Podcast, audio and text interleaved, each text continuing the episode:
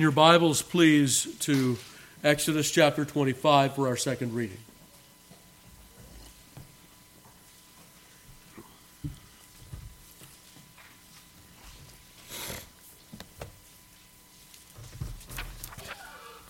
Verse 1. Hear now the inerrant, infallible, and inspired Word of God. And the Lord spake unto Moses, saying, Speak unto the children of Israel that they bring me an offering of every man that giveth it willingly with his heart. Ye shall take my offering. And this is the offering which ye shall take of them gold and silver, and brass, and blue, and purple, and scarlet, and fine linen, and goat's hair, and ram's skins dyed red, and badger skins, and shittim wood, oil for the light, spices for anointing oil and for sweet incense, onyx stones, and stones to be set in the ephod and in the breastplate.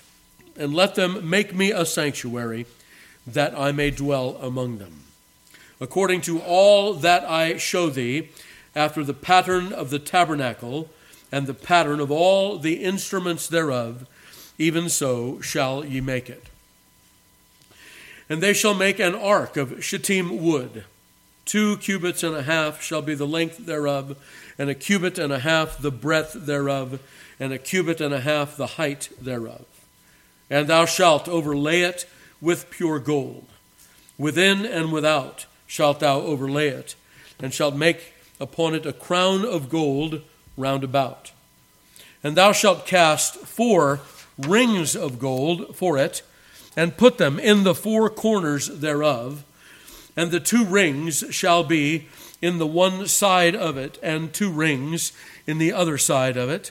And thou shalt make staves of shittim wood, and overlay them with gold. And thou shalt put the staves into the rings by the sides of the ark, that the ark may be borne with them. The staves shall be in the rings of the ark, they shall not be taken from it. And thou shalt put into the ark the testimony which I shall give thee. And thou shalt make a mercy seat of pure gold. Two cubits and a half shall be the length thereof, and a cubit and a half shall be the breadth thereof. And thou shalt make two cherubim of gold.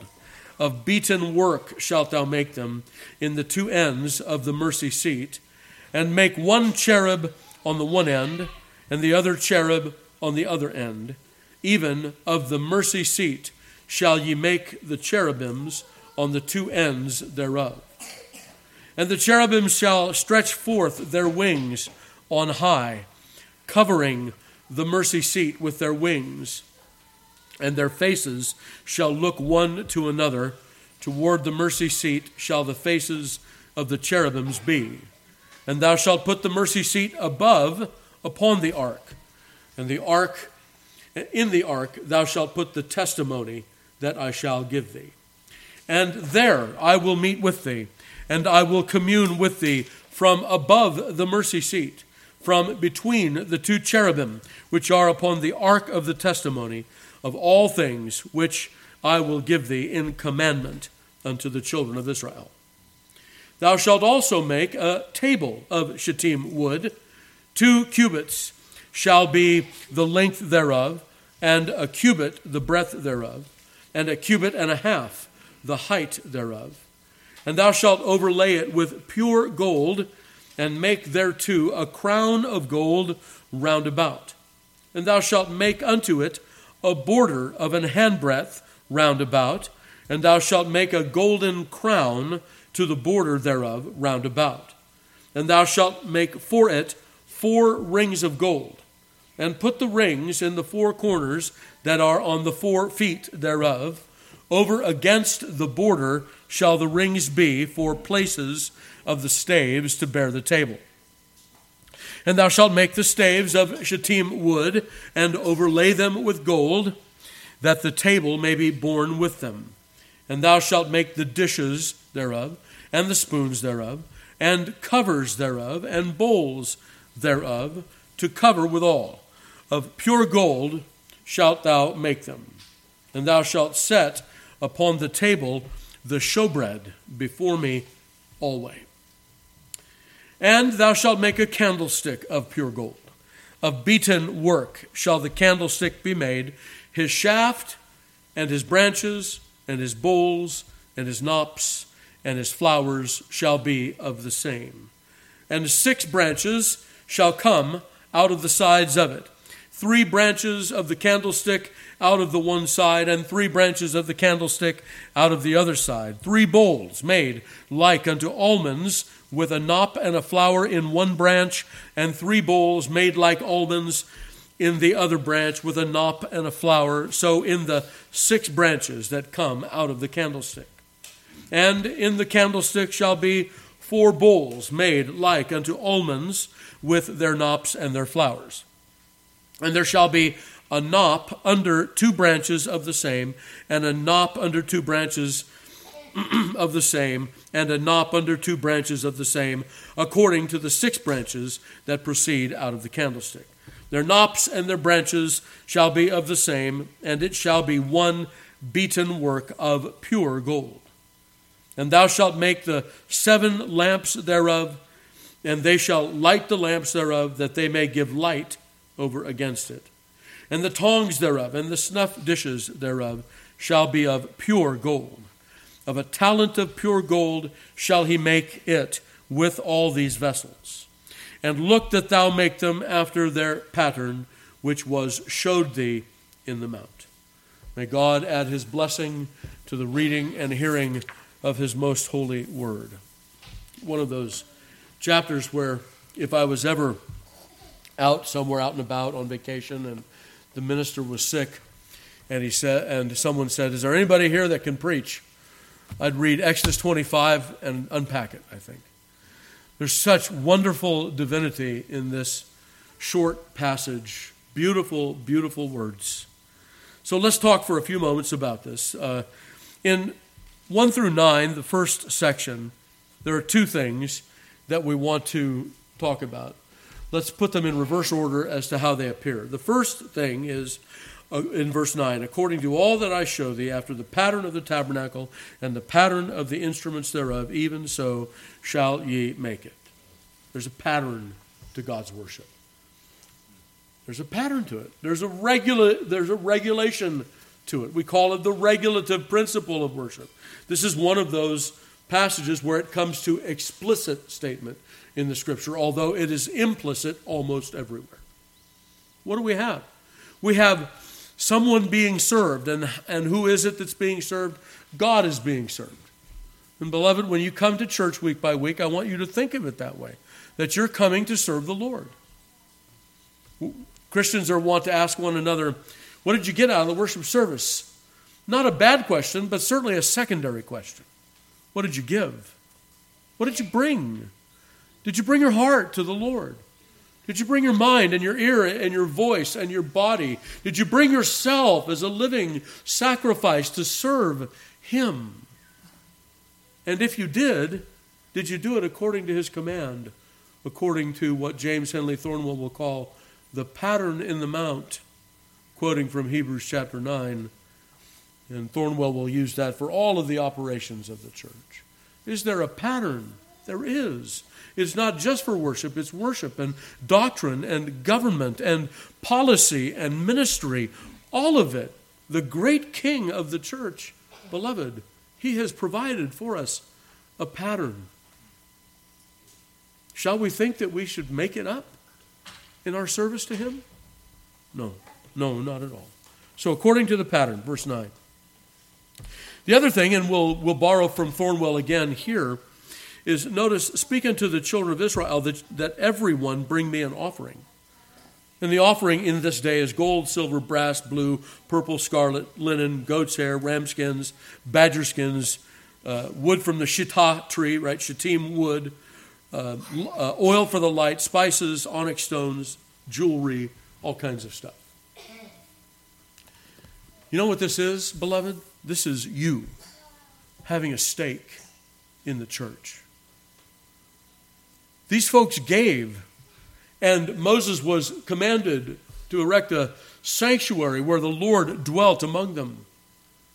It wasn't just the Lord coming down and meeting with them in a bare open field in some strange way. No, they had an interest in that. They gave gold and silver and blue and purple and so on.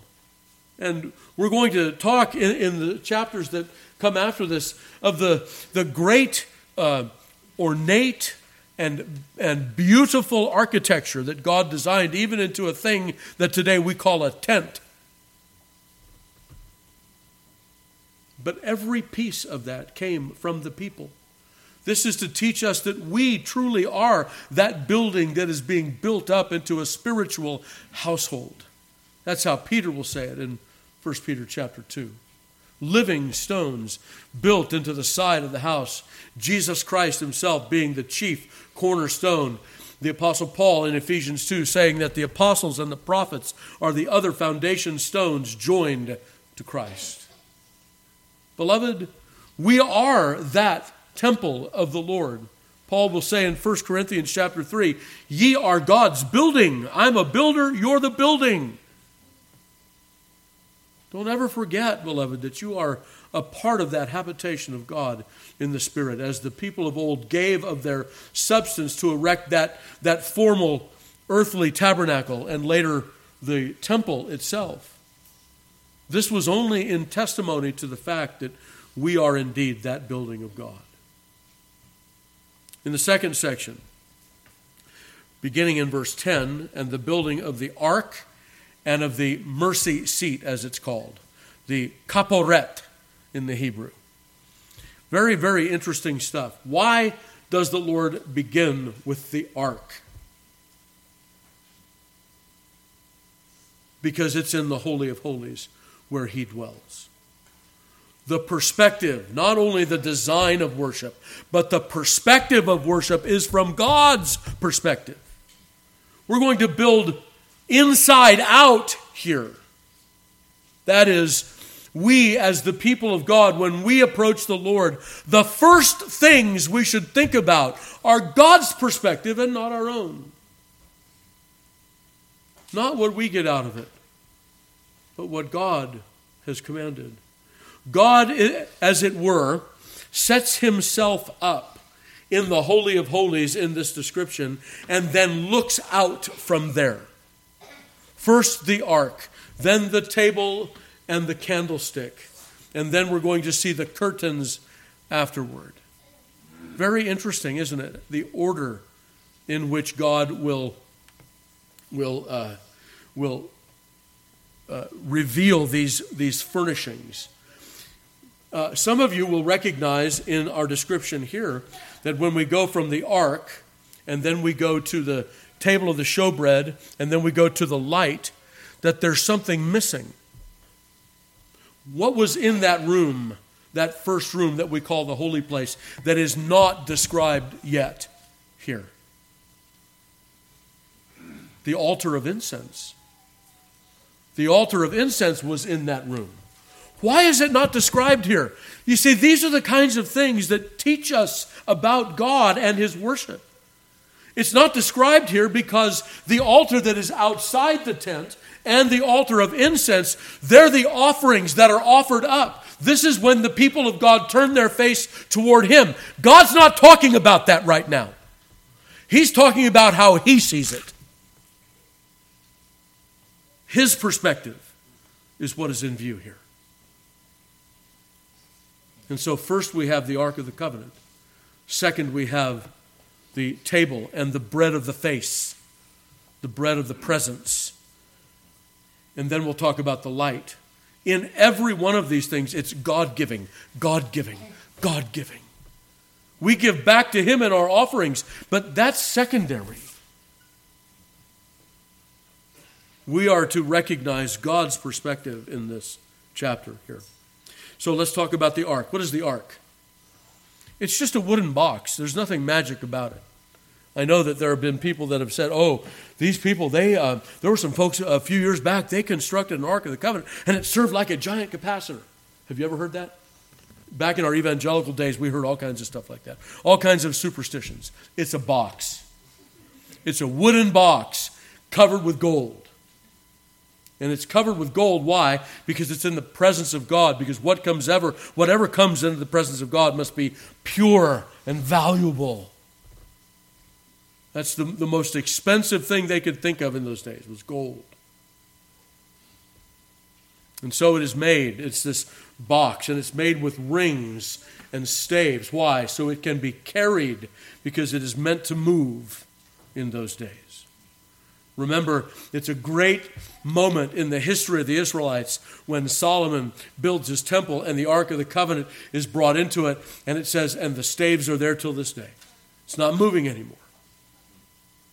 God has taken his seat, if you will. Right?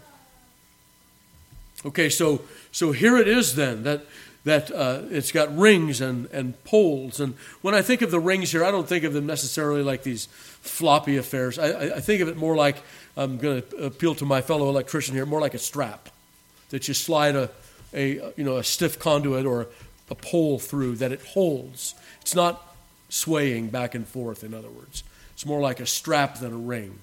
And we use the same kind of language when we get to the wall that's got mortise and tenon, right? Joining, and then it also has poles and straps, the same kind of affair.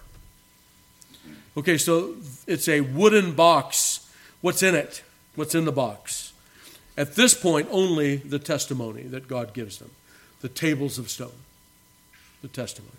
Then there's a lid on the box, and it's a gold lid. And in this gold lid, there are also cast as one with it two cherubim. I don't know what they look like. Nobody does. They'll tell you that they do. They don't. We know a couple of things. They had wings. And they looked, they had faces that looked toward the middle. And I think they looked toward the middle and downward to the top of that box because that's where the blood was sprinkled on the Day of Atonement seven times. And they looked toward that atonement. Angels wonder after that because there's no atonement for them. Those fallen angels are reserved in chains of darkness forever. There is no forgiveness for them. That God would forgive sinners is very interesting to the angels. So, what is it called? It's called the kaporet. That comes from the Hebrew word kafar, which simply means to cover. And this word kafar, um, it, it works for you know, the lid of a box, it covers something, right? Noah was told to take kafar and kafar the inside and the outside of the ark. He was to cover, to pitch it within and pitch it without, is how we read it, right? Whether that's a tar or a sap or some other kind of product that rendered the ark uh, waterproof. What did it do? It kept the judgment out. What does the kaporet do? It keeps the judgment out. It keeps that witness of the law below in the box where it belongs. And the blood is sprinkled on the kaporet, and the Shekinah of God appears between the cherubim. And there, God says, I will dwell with thee. Where you, by that blood of the covenant, are shielded from the testimony of my law. What a great gospel picture we have, even in the Ark of the Covenant. And so it is God communing with his people through the shedding of blood and, and the kaporet covering over their violation of the testimony that rests below it, dark in the box. Now we come to the next piece of furniture, and that's the table. And although we don't know it quite yet, we will hear it in the next chapter, that the table is not in the same division of the tent as the Ark of the Covenant. It's outside that division. It's in the holy place, not in the Holy of Holies. Remember that the tent was two chambers, and the first chamber was twice as big as the second chamber. In the second chamber was only the Ark of the Covenant, and only once in the year the high priest went in. But the priests went in every day into the first chamber, and especially every Sabbath day to do one very important thing to take 12 loaves of bread that had been put there the prior Sabbath and to give them to the Levites to eat, and to replace those with hot bread that they had just baked every Sabbath day. This is the bread of the face, literally, the bread of God's presence. And there were 12 loaves. I don't need to tell you, Bible scholars, then, what this is about. This is about God feeding all of his people with the bread of life. And this is the table of the showbread. And it too has rings. It's meant to move. It is made of gold. It is in the presence of God. And this bread sits there for a week. Then it is consumed by the people of God. And then, uh, then Sabbath by Sabbath, it is indeed uh, replaced. And so the people of God come, can I put it this way, to be fed by the Lord, Sabbath by Sabbath by Sabbath. Now we move on to the next piece of furniture, and it is the menorah, as it's called. It's the lampstand or the candlestick. But it's not just a candlestick. And what do we learn from the candlestick here? Well, number one, we, we, we learn that it is the only light in the room. It's the only light in the room. Every morning it was dressed by the priest, to, and, and there are seven uh, places of, of, of lamp there, right? Flame. There are seven different places so that you could go through one by one by one and refill and light and refill and light without the light ever going out. Right? I mean, what, you know, if you came in in the morning and everything was off, all the flames had subsided, how could you relight one? You wouldn't be able to see. You know, you couldn't pull out your iPhone and turn on flashlight function. There'd be no other way to see. And so that light was perpetually burning. Just like when we get to the altar outside, the flame in that altar was perpetually burning.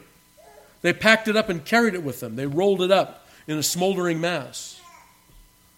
So, here we have this light, and this is God giving his people light as they commune with him. But notice also that there's another scripture metaphor that is advanced here. Right? First of all, we'll come to Zechariah chapter 4, but this will come to its full fruition in the book of Revelation in chapters 2 and 3. There are seven candlesticks. So, what does the menorah represent? It represents the light that God brings to the world through His church. And what does the Lord threaten those several of those churches with if they should turn away from his word? Take away his candlestick, that they should no longer be his light bearers to the world. Jesus will make this very clear when he says, Let your light so shine before men that they may glorify your Father which is in heaven, seeing your good works. So, beloved, these things are full of gospel presentation. And the faithful Jew was, was able, by the work of God's Spirit, to see Christ in these things. Well, we're out of time, and certainly we've left a lot on the table here. But you see how that passage will preach, don't you? All the wonderful gospel and, and uh, good divine truth that is there that we might make use of. We are supposed to be the light of the world then to the people of God. As the Lord feeds us, so he shines upon us that we might be light to others. And all because of that sacrifice of Christ, those things which angels desire to look into, where we are spared that constant testimony of accusation from the Ten Commandments through the shedding of blood above which the Lord dwells with his people between the cherubim. Wow. Let's stand.